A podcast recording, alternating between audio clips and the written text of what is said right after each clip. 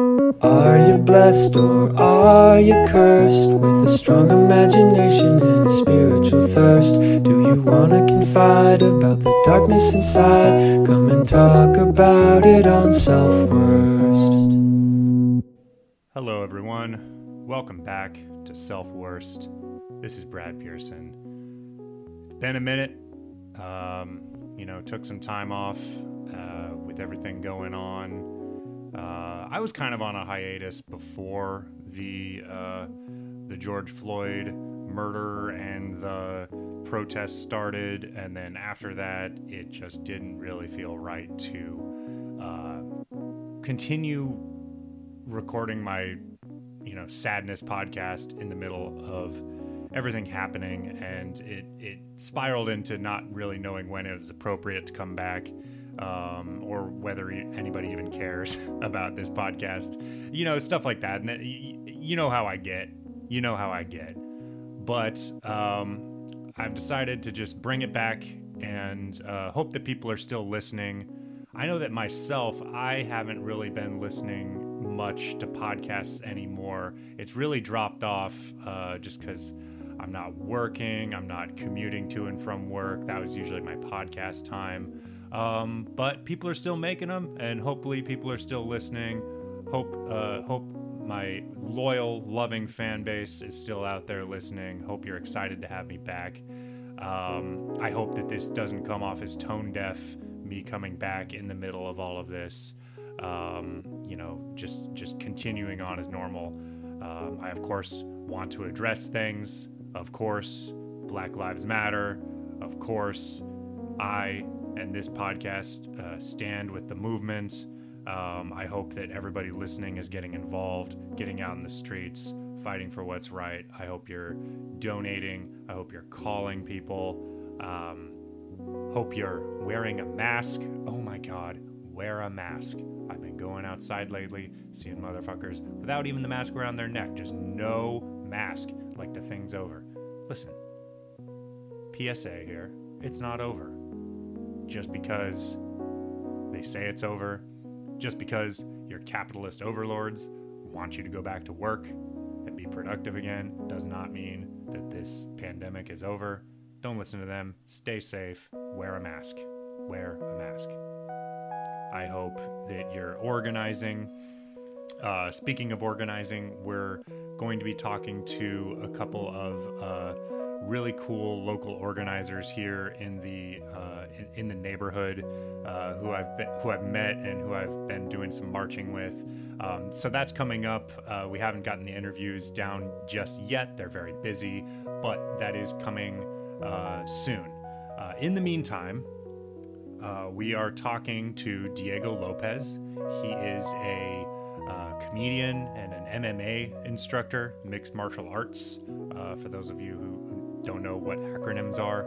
And uh, he's a really cool guy. Uh, he's really funny on Twitter. I'm gonna drop his Twitter in the uh, show notes. Super funny on there. Uh, if, if I mean, you know, obviously stand up is not a thing happening right now, but uh, that's a good way to keep up with him. Um, and as you know, I've been uh, delving into the world of combat sports recently. Um, and it's really been saving my life during uh, the quarantine. Uh, having a, a, daily practice, having physical activity, intense physical activity. It's been it's been keeping me healthy. It's been keeping my mind sharp, and um, there is a spiritual aspect to it uh, that we go into. We we talk mostly about uh, the sport and and about the mental and spiritual aspect of uh, getting punched um, and, and, and fighting and slapping and rolling around with people and all of that stuff. Um, it's a really cool talk, um, and I hope you enjoy it. Uh, let's, let's go to the interview.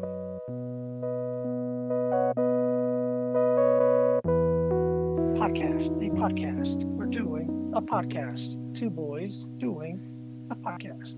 Uh, when was the last podcast you recorded? Uh, two days ago. Two days ago. So you're still you're still uh, doing a lot of podcast stuff. I mean, yeah. Luckily, so I have a podcast, hmm. and uh, my co-host is my roommate. So we just are still doing them in the apartment, So it's been that's been consistent and easy. Convenient. Yeah. Well, that's great. Um, so Yeah. how how has the you know uh, the shutdown uh, been sort of uh, working for you, or not Uh, working for you? Yeah, basically. So yeah, my I teach MMA for a living. That's my job. So I can't obviously do that. The gym has been closed. I believe we're phase four of reopening, which is the last phase. I think we just started phase two. Um, so I haven't been teaching for. I think my last class I taught was end beginning of March somewhere in there. Um, you know, it's been tough. Uh, it's weird not getting punched in the face every day. It's weird not getting to do jujitsu every day. Um, our gym, we, we put up a GoFundMe because obviously we're having issues paying rent. My gym is in Williamsburg, one of the most expensive places in the in the, in the city to, to to have a gym. And uh, luckily, a lot of people came through. A lot of friends were able to share it and stuff. So we're, we're pretty close to our goal. Um, but just really looking forward to getting back. I luckily have like kettlebells at home, and like I've been working out a lot, but not fighting, which is my favorite thing. Yeah. Um, it's been it's been weird. Like I uh, I just started um, as I was telling you before. I, I just sort of discovered kickboxing about a year or so ago, um, Mhm. and just you know had had kind of had hesitations about starting it for various reasons, and and then just finally did it, and and was just like, oh, this is great. Like hitting a heavy bag. Yeah. Nothing better than this. Like. Um, whereas it's been my whole life, and like I, I needed this outlet, and blah blah blah, and then you know uh, shutting everything down was just i mean it was a bummer for a lot of reasons but um, you know not being able to go to the gym and and just knowing that like oh that's not coming back for a while because Yeah. you know when i think about like ha- what i typically look like when i'm throwing punches i'm just like like just breathing and spit, Yeah. like there's just spittle fly, spittle and sweat flying everywhere and it's just I think they're trying to reopen uh, the gym with limited capacity, but I don't Uh, really want to go. Like I, I just Yeah. don't feel I don't feel right about it. So for sure. um, we've been doing video classes and um, and and and that's been actually working out okay because I have enough space and um, there's you know I, I found this really one this this one instructor that I really fucking love um, and that's been working out. I've been thinking about putting a heavy bag up on my roof. Um, Yeah. See see if that actually works. I don't know. I bought- I've- a a double end bag mhm. that I hung up basically. Uh, I have like a pull up bar. You, you know those pull up bars that you just like snap snap Yeah. onto the door frame. Yeah. I just snap it onto that and put it on the bottom to the kettlebell, and that that allows me to like make contact, and that kind of like helps scratch that itch for me. Mhm. Um, but yeah, I think heavy. If you if you have space, like I'm so jealous of people with backyards or have like I live in New York. I live in Brooklyn. I don't have space. Like I'm so jealous of that. But if you could hang up a heavy bag somewhere, or if you can get a, uh, I think, in my opinion, if you could hang a heavy, bag, what you should do is go on Amazon and get what I think they're called um, buoys. So it's have you seen bladder bags in boxing? The the the, the tear teardrop shaped bag that's full of water that people hit. Yeah. So it's become a, a big fad in boxing, but they're very expensive. But what you can do is buy what they initially were, which is these floating. Um, they're filled with water, but they they they're, they they get shipped to you empty. Basically, is why they're so inexpensive. If you buy like an Everlast one or one that's made for boxing, they jack up the price because they know they can. But I'm sure I, I've seen them. You you can get them for like under hundred bucks. They ship very cheap because it's just a piece of rubber. Basically, it's a ball of rubber. When you get it, you fill it with water and you hang it. That's better than than shipping a hundred pound heavy bag to your apartment or your house. Yeah. It's way cheaper. Yeah, I, I, I mean, I've been thinking about that because I mean, my ceilings are just, they're like sort of awkwardly. Here, I can show you. They're like, just sort of lazily Oh, okay. tiled over with Yeah. just. It looks like just particle board that was painted. Like I'm not sure what's going on beyond there.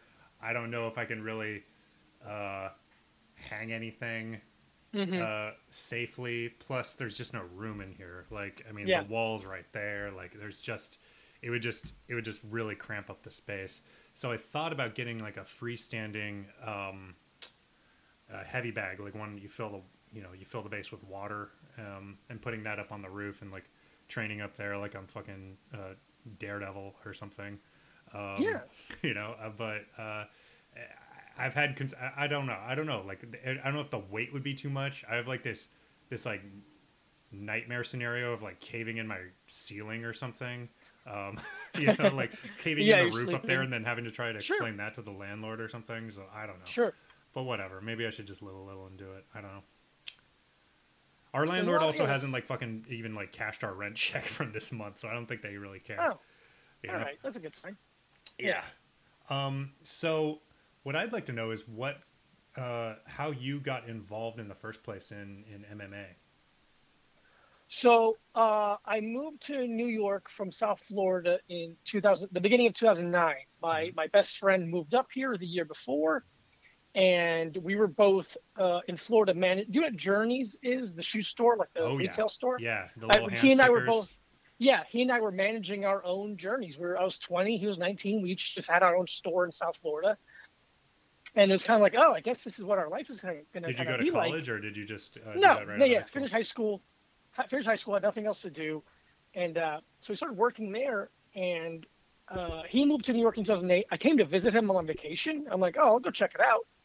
And I was like, oh yeah, I should be here. New York is where I should. This is awesome. If I'm gonna do nothing, I might as well do nothing in a cool place. Sure. So I moved here, and uh, quietly with the the goal to pursue to pursue to pursue stand up comedy in New York. I was kind of afraid to start, and then a month after moving to New York, he suggested my best friend suggested I go try this kickboxing class that a couple of his friends have been doing because I've always been an athlete, but I never did martial arts.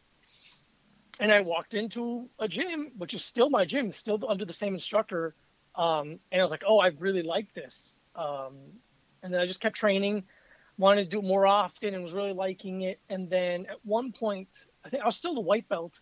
I asked my instructor, I'm like, hey, do you think if I get my blue belt, I can maybe take an MMA fight? Like, I just wanted to do one just to see what it would be like. How, how I wanted to see how I would react to being in a cage with another guy. Um, but then that led to more fights because I was like, ah, I could be better than this and I, I could do better. And I just kept fighting. Um, but then I started getting to the point I'm like, okay, I really want to do stand up comedy. That's uh, I, I've kind of I don't love competitively fighting. I love training. I love teaching. I love being at the gym. I don't love cage fighting. It wasn't my favorite thing in the world. It so doesn't seem pleasant. I mean, you're getting hit. you know. Like, yeah, it's not. Yeah, it's not necessarily that it's pleasant. I I expected it to be unpleasant to a degree, but it's like I never enjoyed the wins. I I, I liked not losing. I didn't like. I wasn't super happy to win. I was undefeated. I won a title. I I I, I accomplished everything I wanted to accomplish in MMA, and I was just like, cool. I'm glad I did it. I don't know regrets on doing it, but like I didn't love. I didn't love that my success was predicated predicated upon someone's failure. Hmm. And MMA, it's one person succeed, one person fail. It's very simple. Um, so I won the title at my weight class for a little promotion, and then I quit. And I'm like, I'm gonna start stand up comedy now. Um, but still, I still, I'm still at the gym every single day. So my mornings are basically teach four or five classes, and then stand up comedy at night. Um, and that's been like that for about five years now. It's like the best. It's my favorite. I have the best life. Like it's my favorite life. That's a pretty good setup. That's a good. That's a good routine. Yeah. I mean, most comics do need to find some sort of uh, day job, um, but Yeah. that that seems really accommodating because you're like done by noon. Um, Yeah. What's funny is you were more hesitant to get up on stage and do comedy than you were to like get into a ring and get hit in the face. Isn't that amazing? Yeah. It's well, I mean, to me, it was a kind of thing where, like, in high school, elementary school, I was always the funny kid. I, I I'd been told mul- by multiple people in my life that I should do stand-up comedy. So there was this weird pressure of like, you're supposed to be good at this at this point, where MMA came out of nowhere. I was, I'm not supposed to be good at it. I was never an aggressive or violent kid. I was never trying to pick fights. I was just athletic, and I liked testing myself. So like my success to failure in MMA to me was the attempt. If I attempted it, that's my success. In comedy, I have to be good to, to feel successful. Right. Um, so it's like when, when no one expects something out of you, it take, it's a little easier to try. Um, so with you being, you know, I mean, you're obviously you're a very you're a smart, you're a very progressive, uh, evolved kind of dude. Um, Mm-hmm. and the stereotype of an MMA dude is, I mean, not really that. Sure. If, if you get my Sure. meaning. Um, Sure. And so, you know, and, and that was honestly a big thing that sort of kept me out of a lot of uh, combat sports in the beginning was I just had this sort of idea of it being like, oh god, there's gonna be all these like fucking like Joe Rogan bros in there, and like, Yeah. I'm just not gonna fit in. Like, I'm this like Mhm. nerdy guy. I like I, I wear glasses. I like Steven Universe. I like Prince. Like, they're just they're Yeah. just gonna eat me alive in there, and Yeah. and so like. But you are, are, you know, you're you're in that world and, and you're thriving. So, um, Yeah. you know, what's that like? I mean, those guys exist Sure. by a lot. Like Yeah. it's not. I'm not going to say those guys don't exist. I think they're a little more toned down than you think they are. I think those kind of guys exist in the the middle skill level of MMA, Mhm. um, where the there's a threshold you need to pass to be really good at MMA. Not to say that I am, but it is my livelihood. You you there's a level of self-awareness and a level of empathy that you need to kind of develop to get to the higher echelons of the skill set. So the the very skilled fight the, the, the UFC people that I know, the, the friends of mine who have succeeded in at the UFC, they're very kind. They're very open minded. Now, they may come from places that their traditional um, upbringing may halter their uh, their ability to be to express what would be considered more liberal beliefs or more open mindedness stuff. They will they tend to stay out of it, which is almost just as bad. Um, but a lot of the people that I know that people would see them as like aggressive Joe Rogan tough guys, they have that side to them, but they are quite open minded because the idea of MMA is to be open minded. It's taking in whatever works. If you have any kind of like emotional walls towards a technical um, any technical information, you you might be doing yourself a disservice. Um, but those guys do exist. I tend to believe that a gym, an academy, however a dojo, is is tailored by the higher s- skill set students. If if someone's new and they walk into a gym, and the higher level students are douchey and rude, even if the new person isn't that, they'll be tailored in that direction over time because they're moving towards that goal. That's how they see it. Right. And I believe in the inverse. In my gym, my instructor, myself, the higher up students, we're very open. We're very inclusive. We're, we're, we want everyone to train. We're also in Williamsburg. It's not a place for fighters necessarily. You don't want to live, you don't want to pay rent in New York City if you're pursuing MMA as a living. So it's just people that have jobs but want to train, they want to exercise. So I think it, it, it's finding a gym that people are, are that the head, the higher ups are open minded and kind um, but knowing that those kind of guys exist in almost every facet of life, so it's really hard to avoid them. Sure. You can be better than them. Yeah, I mean, you could always just beat them up. like, I don't know. Yeah, it's awesome. I mean, you It's- know, I, I, you can. I mean, there's, you know, that's that's the dichotomy, right? The Cobra Kai versus the Daniel-san. You know, uh, and and you know, you're gonna just run into those people everywhere, I suppose. Mhm. Um, but yeah, they're they're just they're just felt like something. I mean, the gym is a vulnerable place, especially when you're beginning, and so to Mhm. go there um, as you know, kind of a, a, a like noodle armed, you know, uh, newbie, and and just like be up against all these, you know, like really like strong, brawny people. Um, Yeah. You know, especially. I mean, I don't know. I mean, this is a whole can of worms. Is is just the uh, uh, the degree of performative masculinity and toxic masculinity in our in Yeah. our society is just fucking insane. I mean, Yeah. there's always, you know, it, you can't win. I mean, there's just there's there's always a bigger dick. There's always a bigger bicep. There's always you know a guy with more money and a and, and a, Mhm. a motorcycle with more CCs. And there's always a guy who smashed more chicks. And like you Yeah. can't win any aspect of it. And so, you know, for me as as like a um, coming into that world as a really sort of um, you know sensitive, uh, emotional, uh, you know, former theater kid. Um, I guess what I've noticed is, you know, about, I, I mean, I haven't met or really like rubbed elbows with a lot of those types of dudes, but like in my experience is like, oh, they're just as insecure as I am, you know? yeah, it, it's. I think I think martial arts and MMA, but specifically Brazilian Jiu Jitsu, I think does a fantastic job of bringing people to the middle. So it can take someone who is, let's say, hyper masculine and aggressive, and it could humble them and bring them to reality because a tiny woman can destroy them if they're tech, if, if they're if they're skilled enough. So it can it can bring you down to reality. It can bring you to this idea of like, well, this small person just wrecked me. Maybe I should be a little calmer. Maybe I should be more kind, a little more relaxed. I'll learn more if I soften up.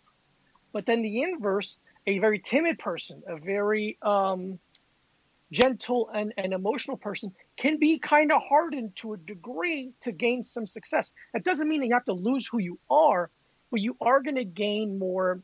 In my head, I see them as little like knobs that you can turn on and off and turn the intensity on and off. Like you get better at adjusting those things. So depending upon what you're trying to accomplish, the room you're walking into. I don't walk into every room as it's now MMA time and I got to wreck people. It's more what's necessary for me to get the most out of whatever this room is. But that's what I like about martial arts, but but but, but jujitsu so much is that it's it's it just it makes it it's such an even playing field where it takes so many variables off the off the table. Where it's like, right. are you more skilled than me? No, that's all that matters. Yeah. There's been I've had literal CrossFit instructors like freaks physically, like just nine pack, like amazing animal, uh, uh, like uh, ripped dudes come to the gym, roll with me for two minutes, and they're dead. They can't hang. I'm not strong. I'm just technical. Right. And seeing that in their face, like, oh, there's more to this, is a really, really, uh, really fun feeling. Are there weight classes in jujitsu? Yeah. So in jujitsu competitions, they're breaking, they're broken down by classes in the same way cage fights are. It, it, but they also have what's called absolute. So if my weight class is 170, 170, whatever it depends on the, the tournament, if my weight class is 170, I can compete at 170, but I also can sign up for absolute, which just means it's open weight, right. which is a, a very cool um, rarity in martial arts in, in combat sports. It right. doesn't exist in a lot of different combat sports, to my knowledge. Because um, you can watch people that compete. Like there's a lot of YouTube matches because people love them. They love the underdog story of a, a, small woman trampling a bigger woman. Like they they like this underdog story um, and just it, it, it's it's very interesting in that way. Right, you could get just like a like a Sarah Vowell type taking down like Goro.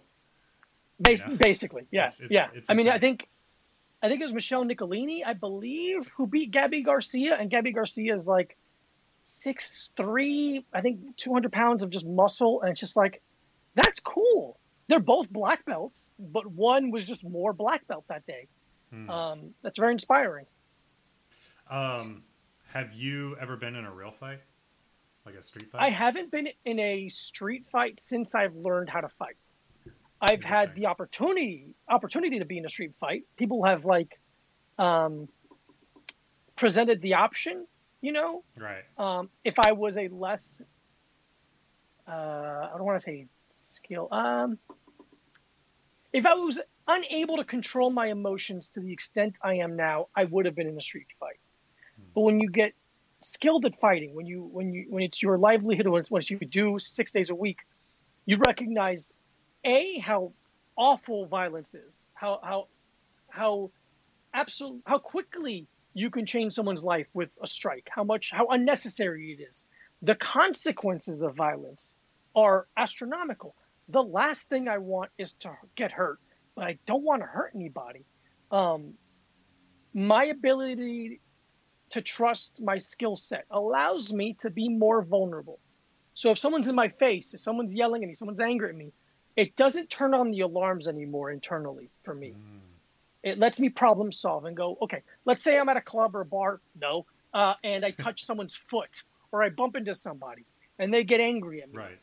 Most people, most guys get angry back. Why? Because they see that person and they know people are watching and they don't want to feel like a punk.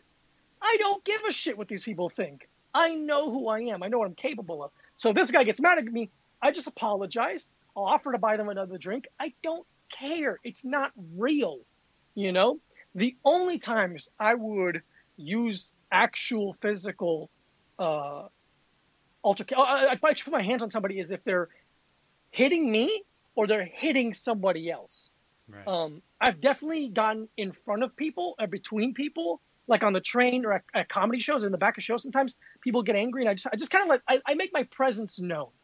Right. And it's it's kind of amazing how much you could accomplish with direct and unbroken eye contact, which is like, it's I'm not the one. Just just stop. I, I'm I'm begging you not to do this. That's it. right. And a lot of times it stops. And and you've kind of you've you've come to learn all of this through martial arts training. Yeah, I mean, hmm. Just the emotional journey of it. Yeah, I think I, I I'm very lucky to be not. I think I'm. I don't know if this is true. I don't know if it's the martial arts itself or just who I am. I think I'm very. Uh, I have a very healthy emotional intelligence. I, I can't read. I'm not very smart on paper. I'm, I can't take a no thank no thank you to an IQ test, but emotionally, I think I have a decent intelligence. So I'm able to, to dissect what somebody wants and what they need in the moment. Do they need to feel like they're stronger than me to leave the situation? If they do, fine. I don't care. Do they want to make sure they don't look like a punk to everybody else? Do they want me to lower myself so that they could feel good? I don't care. I'll do it. I don't give a shit. But when they do it to somebody else or they put their hands on somebody else or me, that's where the line is crossed. But up to that, I don't care. But yeah, I think there's been a couple books I've read that have helped me kind of figure out this type of thinking and this type of mindset. Um, the Art of Learning, I think, is the most important book I've ever read. Um, the the inner game of tennis too. Like those are just two books that have completely changed my life changed the way i perceive information. Um, but yeah i think i'm just also lucky in terms of my mental uh, the way i think about uh, interactions i guess is the way to say it. Yeah. Yeah i'm a, well so, okay see this is this is why i need to further pursue martial arts because i think this is uh, has been a big part of why i have such a uh, uh, chip on my shoulder, and sure. um, I don't know. I do have uh, an anger issue, a rage issue, and yeah, yeah. I, I have you know talked about this with my therapist, and I think a big part of it comes from uh, being bullied when I was a kid, and yeah. um, not fighting back, and just rolling over, and just and just being like, eh, same. I you know, um, I guess I, I, I just always I, I look back on shit like that and just feel like I wish that I had stood up for myself even if it meant I would get my ass kicked. Like, because eh, yes. then because yes. you recover from that physically, you don't recover absolutely from uh, humiliating yourself. You know. Yeah, a black eye or a cut that will heal. At yeah. least you know you stood up for yourself, and that's the stuff that I think can has pushed me when I was fighting. Like I trained so hard. I was in the gym day and night. I lived at the gym for one point. Like I really gave 100% of myself. And I think I don't know if I would have done that if I hadn't have felt that awful, awful, vulnerable feeling when you're a kid and you're bullied. Mm-hmm. Um, it's so hard to because I, I, teach children. I, I, I, mean, I teach a lot of adult classes. I teach four kids classes a week, and I, I pick them up from school. I walk them to the gym. I talk to them a lot.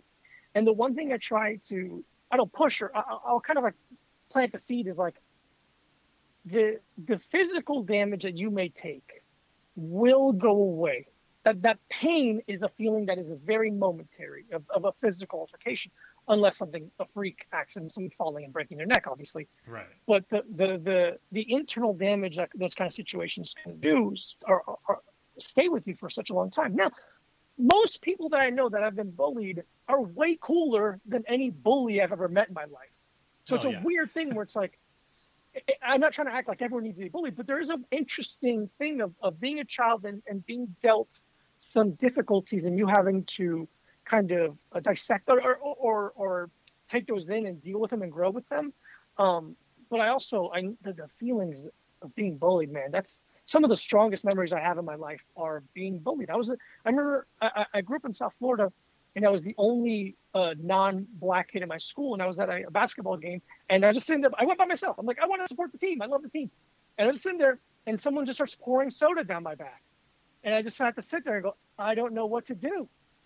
I, I, I, I my eyes. I remember just getting like so heartbroken because I'm like, I'm here. I want to support the team, and now I'm being bullied and picked on, and then I just like I, I, I just froze. I totally froze, and it's like one of the strongest memories I have. I remember this. It was great. It was uh, like a fruit punch soda, like a like a Hawaiian punch.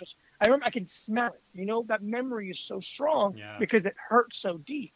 Yeah. Um, it was so hard to get over. Yeah. And, Hawaiian Punch too. How perfect! That their whole ad campaign Yeah, was based on the guy punching the kid. that stuck with Yeah. me for some reason. For sure, for sure. But the the martial arts stuff, like the training, the dealing with that, because it gives you a confidence in yourself, even though it might be. And I know a lot of people on the outside looking in to MMA can say like, "Oh, this is a stupid, aggressive guy. He's hitting things hard. Why don't you go talk to a therapist? Why don't you call your dad?" I get those jokes. They're funny jokes. Love Sure. jokes. Um, but you have to. There, there is a part of uh, of being an adult of developing the strength to protect yourself physically is an unbelievable gift that you can give yourself. Hmm. It, it's with you at all times. If you're good at basketball, it only counts when you're on the court. If you're good at poker, you better have a deck of cards on you. I am good at fighting. It is with me with every step I take. It's with me with every room I enter, every dark street I walk down. You can't take it away. Every interaction I have with someone is different because I can protect myself. The Yeah. strength I have now, uh, like I said before, the strength I have now allows me to be as vulnerable as possible. And that's beautiful. That is beautiful. That's a, that's a really great way of putting it. Thank you. Um, when before you got into MMA, um, Mhm. how were you carrying around uh, that anger, the the the the um, the aftermath of, of being a, a bullied kid? Yeah, I think it's one of those things that you don't notice it until it's like you don't notice it until it's gone. So in my head, up until then, I was I was a jock my whole life. I've always been a, a, an athlete. I played hockey growing up, so it was like a pretty aggressive sport. hmm Um, so like, I never in high school I didn't feel bullied. In high school I didn't feel uh, like the victim. I was the captain of my hockey team. I was pretty popular because I was funny and I was on the weekly show. So like high school was pretty cool in that regard. Um, but then I got a little bit older, and then I, I did notice myself getting angry at people. I was pretty good at being even keel, but then like when I started training, I could feel it melting away, and it just made me feel like, oh, that was there the whole time.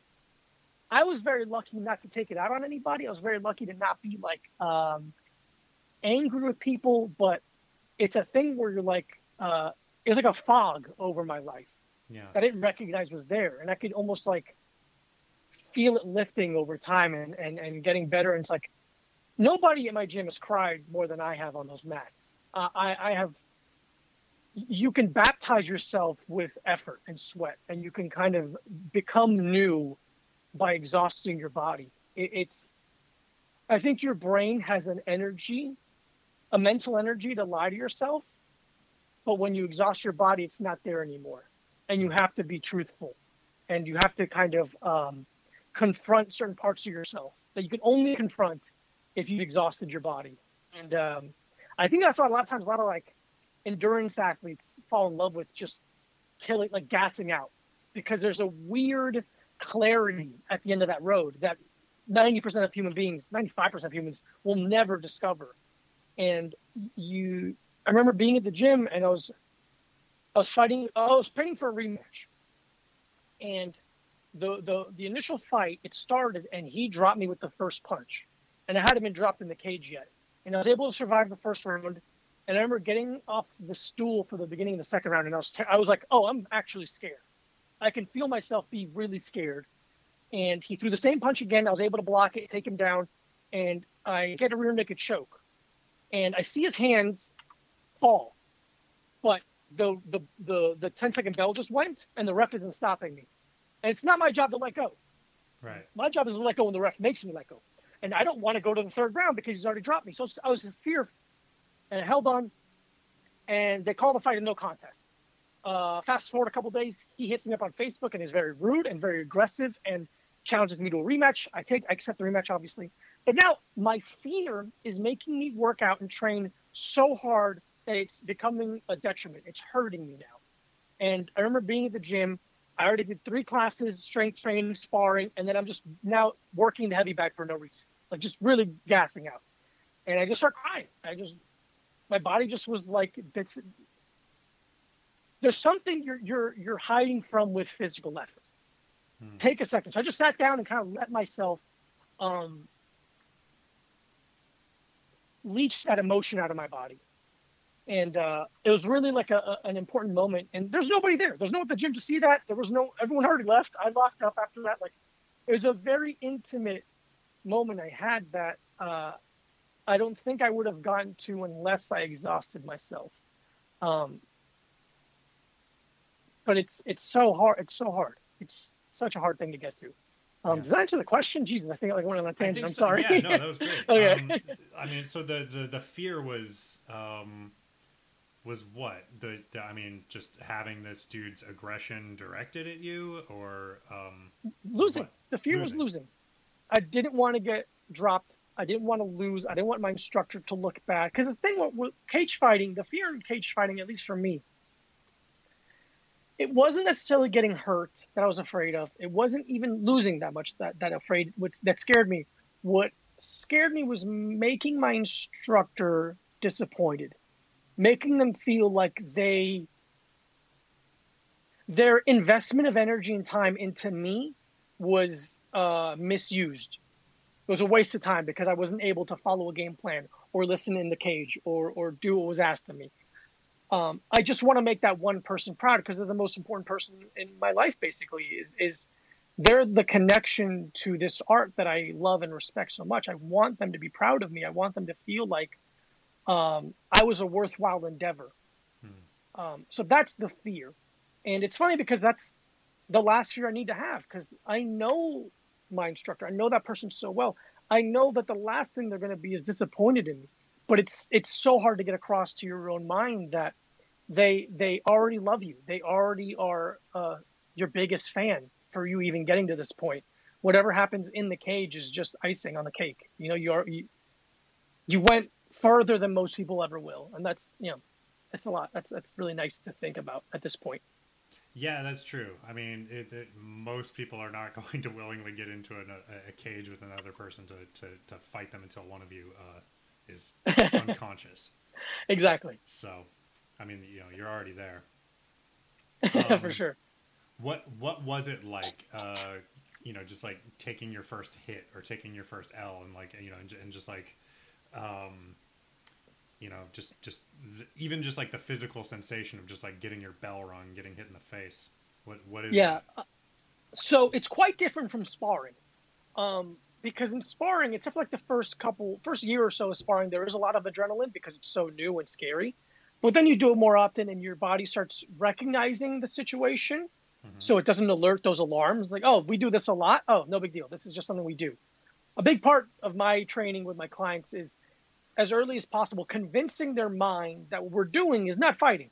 We're just yeah. playing tag with our knuckles. It's, yeah, I've, I've only done it a couple of times, and the first time I was scared shitless. So of was, course, it was really hard. And that's with someone who you know isn't trying to hurt you. Yeah. In in a in a safe environment, your mind still makes it feel like it's fight or flight. Um, so the first time sparring is scary, or first couple times sparring is scary, um, and then you you you progress slowly. So I was sparring my instructor. Pretty scary, but I know he wants the best for me. He wasn't. He's barely touching me. Then I started, started sparring other students. They're not as skilled, so they can't control their power as well. So that was a little scary. Then my instructor started taking me to his instructor's gym, uh, Ricardo Almeida in New Jersey. All of a sudden, I'm sparring, and there's Frankie Edgar, there's Edson Barboza, you know, there's Marlon Moraes, there's all these people I, I watch on TV and I'm afraid of, and now I'm in the same room as them. That was scary. And then it progresses, progresses. But the first time in a cage, I was pretty calm. In the locker room, I was like the 13th fight of the night. But I've been in locker rooms bef- for big events before. Like I said, I uh, I played hockey forever. I, I, I won a national title. I know what that stress is like. So that wasn't too alien to me.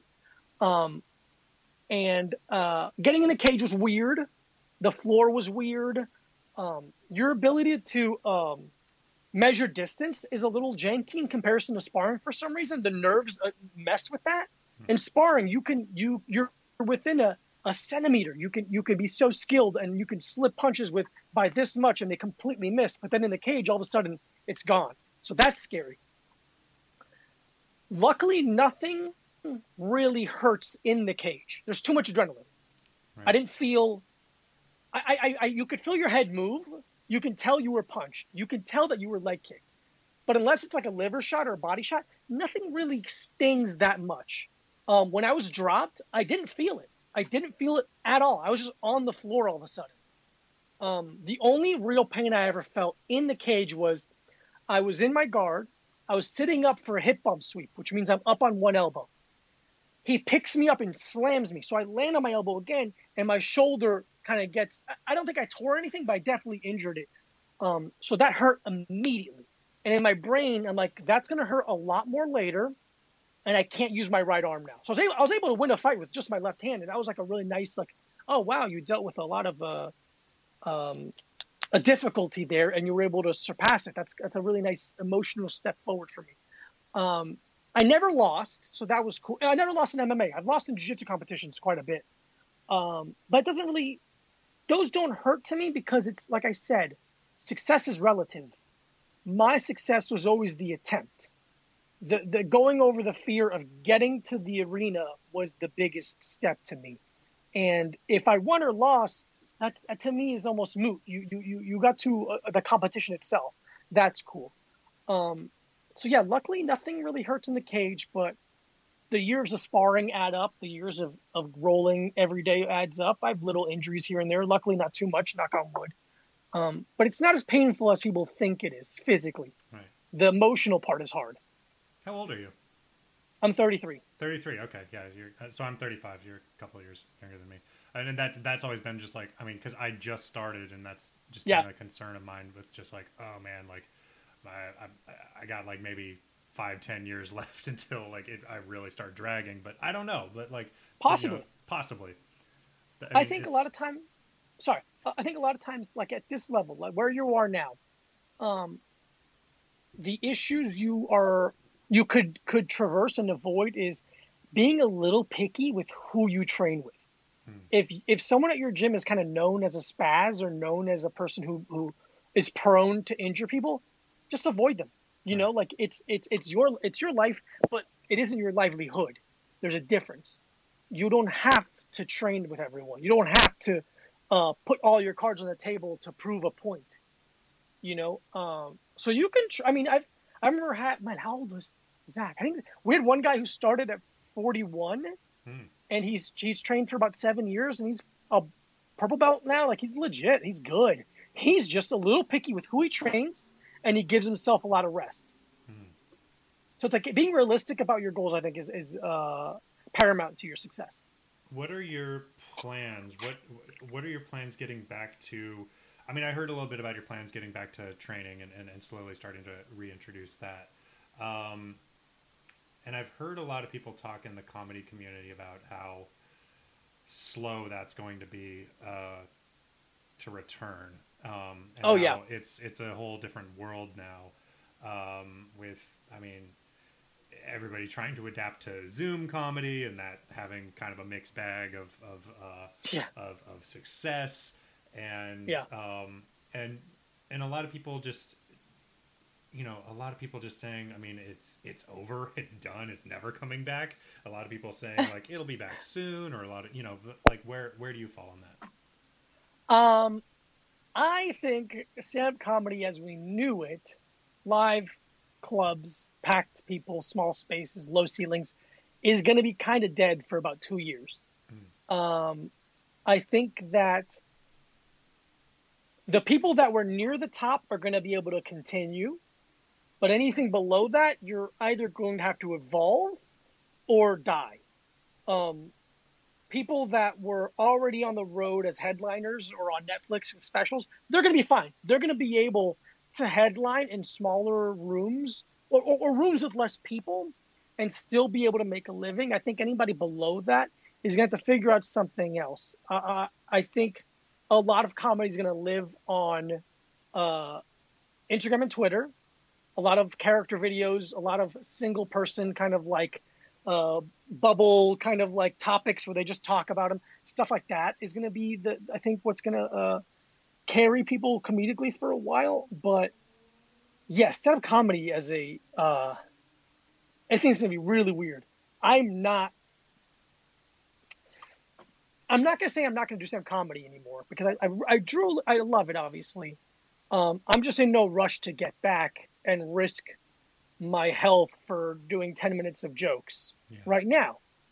Um, I think uh, one of my roommates, he's doing a, a Zoom comedy show, but I don't think stand up, traditional stand up works on Zoom. You can't hear the audience. Mhm. For I think you have to be able to It's too dynamic.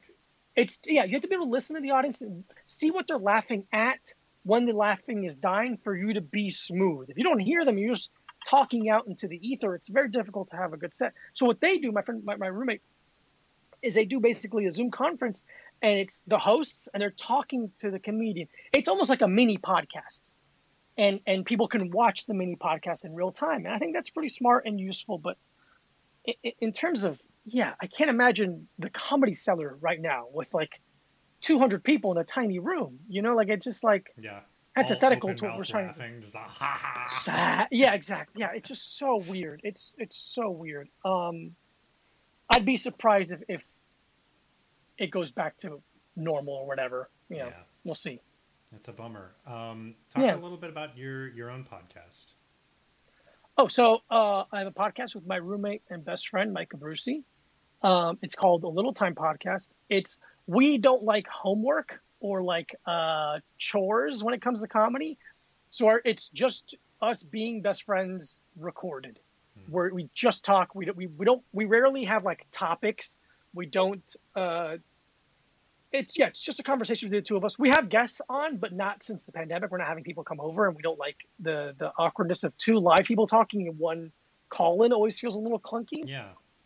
Um, and I, I guess I never so- thought about that, but that yeah, I guess that is a little strange to have two people. Seems unfair. yeah, like this. This I think works fine. Yeah. you know but when there's two people this the speed and reaction between here and then the speed and reaction in here is totally changed um, so our podcast is just him and i making each other laugh and uh, we have a couple segments that are so stupid like we have an energy drink corner where we just try a new energy energy drink every episode which you have no idea how many energy drinks there are it's crazy It's Um, insane. There's so is many. it so many? Um, and then we have like, uh, well, why'd you tweet that uh, segment? Where we're like, if we have a guest, we like go through the Twitter and go, why'd you tweet that? And like, it's like a stupid things like that, very silly and stupid, but it's it's just a nice, fun time with Hmm. my best friend. Yeah i mean, other than the podcast, do you have anything else that you would like to plug? Um, I have a uh, a depressing workout video series on YouTube called Nihilift. There's also a, a Twitter account for it where I just tweet sad, funny things about working out. Um, because I think the workout exercise industry are a bunch of psychopaths who don't acknowledge how people work out because they don't feel nice; they feel bad. So, uh, Nihilift, and then um, do I have anything else? No, that's it. That's it. My podcast, a little time podcast, is the biggest thing right now. That's great. Um, oh fuck, I was gonna ask you. Um, have you Please. have you done um therapy, like traditional? No, I've never therapy or s- anything I've- like that. I've never spoken to oh, like a therapist. You mean? Yeah, anything like that. Yeah, never spoken to, never sat with a therapist. I've, uh, uh, I believe in therapy. I support people do it, taking therapy. I think it's a phenomenal thing people should do. Um, like I said before, I feel like I'm, not that I couldn't benefit from it. I'm sure I could, um, but I feel like I'm pretty healthy uh, emotionally right now. At some point, probably I'll do it, but in terms of um, my time right now, I don't think it'd be the most useful, or I definitely haven't fe- seen a, a real hard reason to do it yet. It seems like you're really you're using uh, martial arts as a therapeutic tool, um, which is Yeah, kind of I mean a, a big part of what it's supposed to be. I mean, Yeah, and well, it's also it's a thing where like, yes, I do seem to be able to take martial arts and help it help me deal with my issues, or deal with my insecurity or my anxiety, whatever. But then there's people that should be seeing a therapist, but then use martial arts and they hurt people or hurt themselves yeah, with too much effort or aggression. So uh, I definitely think martial arts can benefit you deeply in terms of your mental health or your emotional health. but I I definitely think that he, people if they if they think that's going to be the only thing they need for therapy, they think they're incorrect. They should be seeing a therapist then. Yeah, yeah. I mean, well, that's that's the whole. Uh, uh, I don't know. That's that's the issue we were talking about earlier with bullies and aggressive people in martial arts who like right their problem isn't that they don't know how to put a person in an armbar their person their their problem is they got a chip on their shoulder and they got this thing to prove and you know. right and it's it's much easier to highlight that person in martial arts training because the damage that they're doing with their insecurities or anger or physical problems that are very easy to identify like oh my arm is broken. Interesting. But if they worked or they trained they did basketball or if they did you know worked in an office they'd just be rude to everyone all the time or they'd be bullying people about their wages or what they're wearing. So it's like it, it's it's a little bit easier to identify in martial arts i believe. Yeah. Have you ever had to like kick anybody out for that? I've had, yeah, I've had to t- pull people aside a couple times, mm. um, and just talk to them because it's the thing is we're like, let's say someone goes too hard in sparring with somebody else or rolls too hard with people because this happens quite a bit. Um, what I'll do, like, okay, so I have a, a female student who's about 125 pounds and a male student who's about 160, 175, and they're the same rank level but the male goes really hard on the female. Like he like he puts all his weight and everything, uses all his strength on everything. That's unnecessary. Right. I believe every person you roll with, there's a, a, a speed and intensity that that is required for you to get the most information out of that person. If you overdo it, you're going to get less information and you're going to hurt that person. So a lot of times, if I see that, I will roll with the person that's going too hard first and I would smash them. um, I would make I would make the role purposely uncomfortable uh, uncomfortable for them to try to get that message across. Then at the end of class, I'll pull them aside and go, "Why do you think I just ruined your day with my body? Why do you think I ch- do? I don't roll like that. That's not the way I do things. But why do you think I did that against you?" And then I let them answer the question themselves, and then I open their eyes to the the the, the control they should be exerting on other people and the control they should be doing upon themselves and, and how they roll with other people. Um, I always want my jujitsu to feel like to be like a lethal injection. You don't feel anything until the very end. I, I, I roll with children and I don't hurt any of them. I roll with adults who are twice my size. I don't hurt anybody unless I want to. And that's, I think, a really good ability to. Uh, uh that decision process, I think, is very uh, useful. Right. Thank you, Diego Lopez, so much for for being on the show. Um, My pleasure. This this was really great, and um, this has made me want to uh, do more do more uh, MMA. Uh, I don't know when. Hell yeah. Whenever you're um, whenever the pandemic is starting to subside and you're and you're taking on new clients, um, I'd like to talk to you about uh, you know maybe doing Hell some yeah. classes. I don't know. We'll, we'll talk about we'll sort all that out. Yeah. Uh, later. But uh, yeah, man, thank you so much, and um, My pleasure. I'll, I'll, I'll, put this up later, and I'll and I'll let you know when it's when it's gonna drop. Awesome. I appreciate it, bud. This was a lot of fun. Thanks once again to Diego Lopez. What a cool guy. What a funny guy. Super nice, super approachable. He was just so chill with me, just like rocking up to him and being like, hey, you know, come on my podcast that you've never heard of. Cool guy. Awesome. And uh, I hope to fight him one day. He'll win, but, you know, I, I want to try. It's to be good. Um, so, music is by Shay Bartel. Thank you, Shay, for the music. Hope you're doing well. Uh, you can hit us up on Patreon at uh, patreon.com slash selfworst. Uh, I know times are tight right now. Money's a little tight. Uh, just, you know, kick in what you can. Um, if you can't, I totally understand. That is fine. You can also Venmo me uh, if you don't feel like doing a uh, recurring transaction uh, every month. You can just hit me up once. I'm at Brad Pearson Forever on Venmo. I will gladly accept donations. Um, fuck, I don't know what else. I'll, I'll start an OnlyFans. You can look at my hog while you listen to the podcast. It'll be an interactive experience. No one wants that. But I hope that this finds you well. I hope that you and yours are healthy and uh, continuing to fight the good fight. And uh, only going outdoors for important shit like protesting and organizing and helping out your community and not doing dumb shit like uh, going uh, back to Fuddruckers or whatever the fuck they want you to do. Don't listen to them. The pandemic is not over. And, uh, you know, wear your mask or um, Diego and I will beat the shit out of you. How about that? So, Oh, uh, plug my Twitter. I want to plug my Twitter. I don't ever plug my socials on here. Uh, we're on Instagram, guys. We're on Instagram at uh, at Self Worst. Uh, I have my own Instagram, the Black Cone. It's mostly art stuff, and uh, I'm on Twitter at Bradical Pearson. Follow me there. I'm really funny on Twitter, guys, and you don't even know because no one follows me. I got like 200 followers. Um, anyway, love you guys. Glad to be back, and uh, until next time go out and fail. It's good for you.